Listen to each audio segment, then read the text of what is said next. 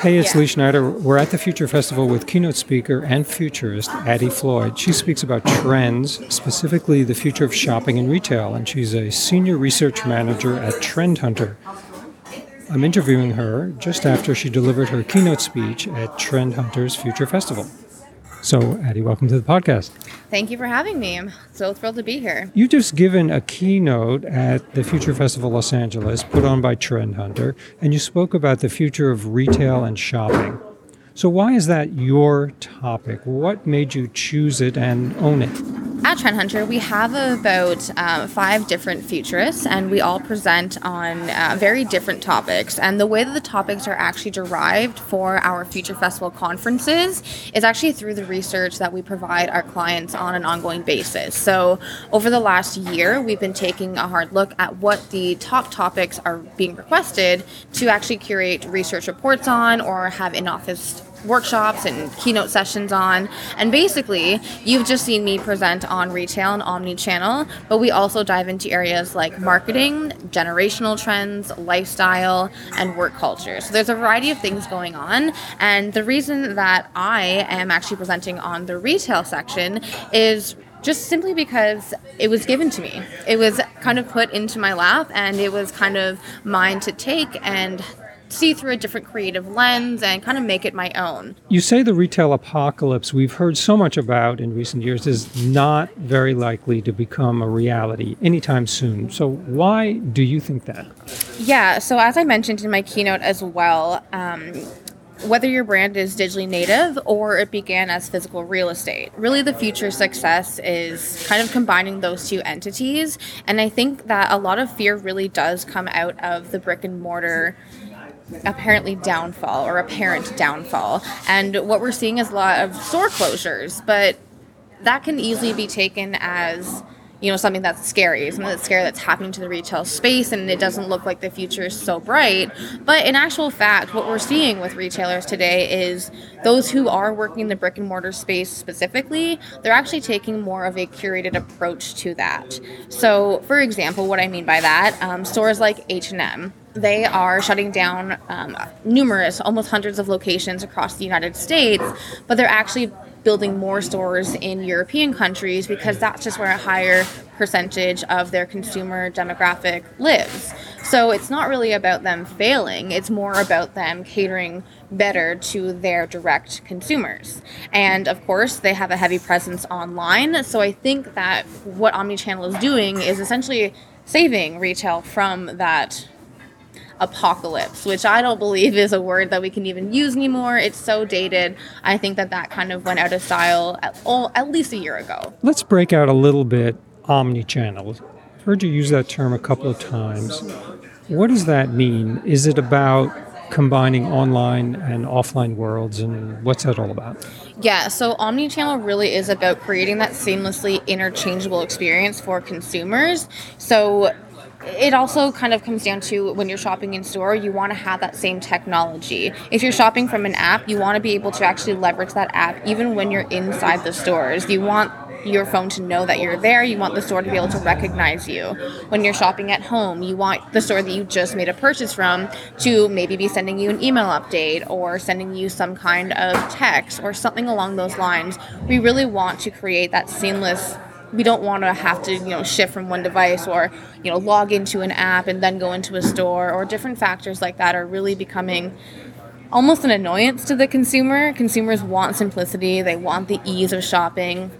Sometimes people really enjoy shopping and sometimes they really don't enjoy shopping. And it really what it comes down to the bottom line is that consumers just want it to be an easy experience no matter what they're doing. And omnichannel is just something that you know again is just coming to fruition wholeheartedly when it comes to that really interchanging between devices and even if you're physically in the store you still are on your phone it's just inevitable so you want that to be part of the experience Since this is a podcast about creativity, I want to stay on message. Let's talk about the creative process.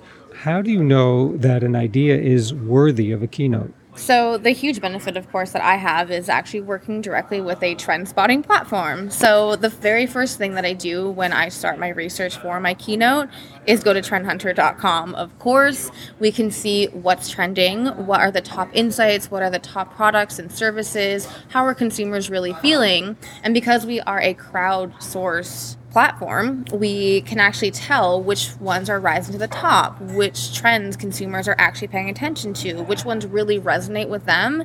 And by just having that information directly in front of me, it makes my very first step very, very easy.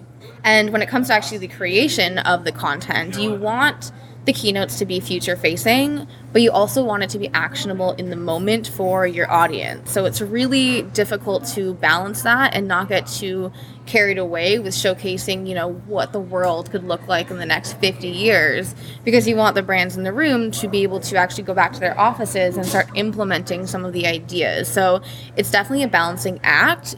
But of course, because you have that power of the crowd behind everything that you're doing, you can essentially help today's consumers as well as tomorrow's because we are a global platform. We cater to all ages, and that really definitely helps to basically break out what you know the younger generations are feeling compared to the older generations as well. What's interesting about that is you're predicting, and you want to be right. You don't necessarily want things to not come out the way you're saying and yet it has to be future proofed as well. Yeah. So that's a lot of strings to pull, right?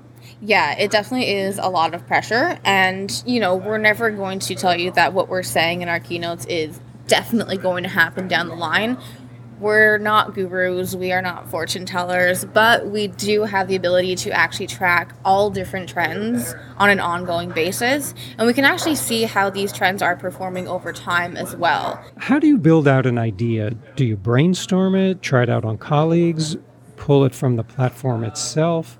Is it a group process, a solo process? So, how do you build out these ideas? Yeah, so all of our keynotes are individually created by the futurist who is taking on that specific topic. So having creative freedom is definitely something that I cherish about this entire experience. And of course, you know, my team is amazing and they're a great sounding board for running ideas by, and we do work closely together throughout the entire process. But my personal process begins very isolated. So I want to be able to build out a framework, look at different ideas, run different ideas by myself, you know, get into my own head about it, kind of have that tunnel vision of what I want to be working on directly. Um, and then being able to harness this idea of being willing to destroy your own ideas before you even go on to showing your colleagues that. So, of course, there definitely needs to be a space where you're working directly on a, that project, on your keynote, making your framework, making your thesis, getting your content. Then you need to take a step back and come back to it at a later date and see if you still feel the same way about it essentially and if not you have to be okay with starting from scratch and if that idea doesn't work that doesn't mean that there aren't a million other ideas that could potentially slot into that but of course, once that framework is done and it's your baby and you love it very much and dearly, then you actually do present that to the entire Futurist team and you kind of start workshopping more finite details. So, you know, adding in different ideas, so different trends that might slot in, things that they might know about my topic that I'm not necessarily super well versed in, or things I may have overlooked, from there, we actually bring it to our entire team. So the entire Trend Hunter team would actually be able to watch all of our keynotes before they're ever on the uh, Future Festival stage to run it by them and see if they have any ideas or tips or tricks or insights that maybe were overlooked after all those steps have been completed. And from there, we just go back, and I myself would kind of go back and make sure that I'm happy with all the tweaks that have been made. And then if essentially a polished product at that point and it's really hmm. ready for our world summit stage. So it's really a collaborative process. Mm-hmm. i mean it starts individually but as so many of these projects do yes. it starts individually but then it, it's a collaborative thing. Yeah definitely. If you had one piece of advice to give anybody thinking about giving a keynote or about to step on the stage to give one what would you say to that person so, I myself actually grew up as a theater kid, so I loved being able to play different characters. But when you present a keynote, that's something that you create and you are truly able to find your own voice on that stage. So you are your own person, your personal brand really has an opportunity to shine through there and you can present that topic from your own point of view through a really creative lens. So that is something that's huge for me. So my advice, of course, would be to find your own voice, be yourself, definitely have fun on stage because it is a blast and essentially always keep exploring. If you're ever presented with a new opportunity, always take it. Well, thanks so much for joining me on the podcast today. Thank you for having me. It was a pleasure.